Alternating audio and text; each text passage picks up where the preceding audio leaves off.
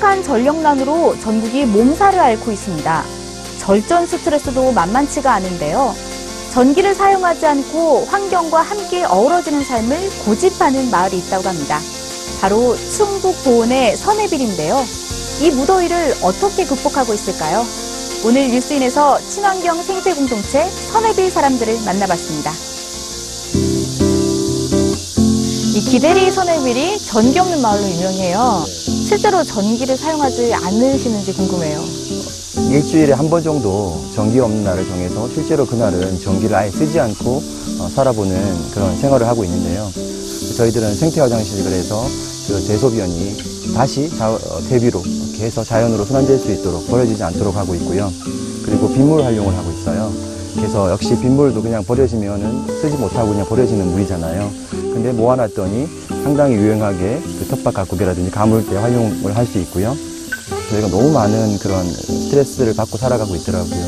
역시 자연도 우리가 이용할 줄만 알았지 계속 황폐해져 가고 기후 문제도 심각해져 가고 결과적으로는 세 가지를 봤습니다. 환경 문제, 에너지 문제, 인간성 회복 문제.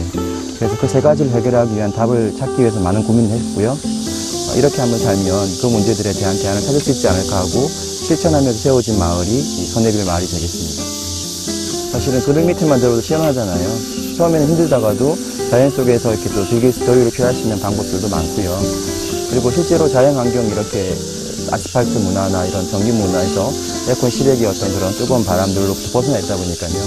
그런 요인도 상당히 기온을 낮춰주는 요인인 것 같아요.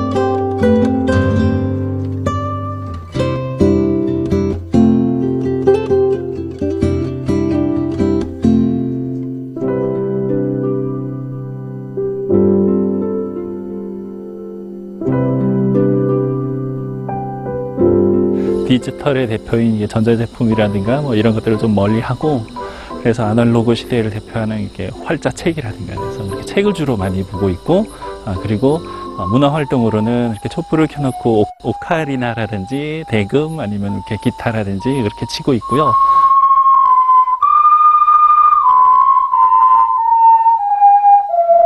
사실 좀 불편하고 힘드신 점도 많을 것 같아요. 어떤 점이 좀 제일 힘드셨어요? 아, 처음에 왔을 때는 기가 막혀. 저는 솔직히 여기 제일 먼저 왔을 때 제일 불편한 건 화장실이었습니다. 냄새가 나는데 저는 그 화장실이 처음에 너무 힘들었어요. 그래서 한, 아, 여기서, 야, 한, 한 달간은 우리 그럼 거기 사용하지 말아야 되는데요. 한 달간 몰래 사용한 적이 있습니다. 이 안에서 모든 것이 자급자족하고 모든 부분들에 대해서 함께 이렇게 공유를 하면서 같이 이렇게 하는 그런 문화예요. 그러다 보니까 난 도시처럼 그렇게 이렇게 삭막하거나 뭐 이렇게 경쟁이라든가 이런 부분들이 없기 때문에 그런 부분들은 좀 굉장히 좀 좋은 것 같아요.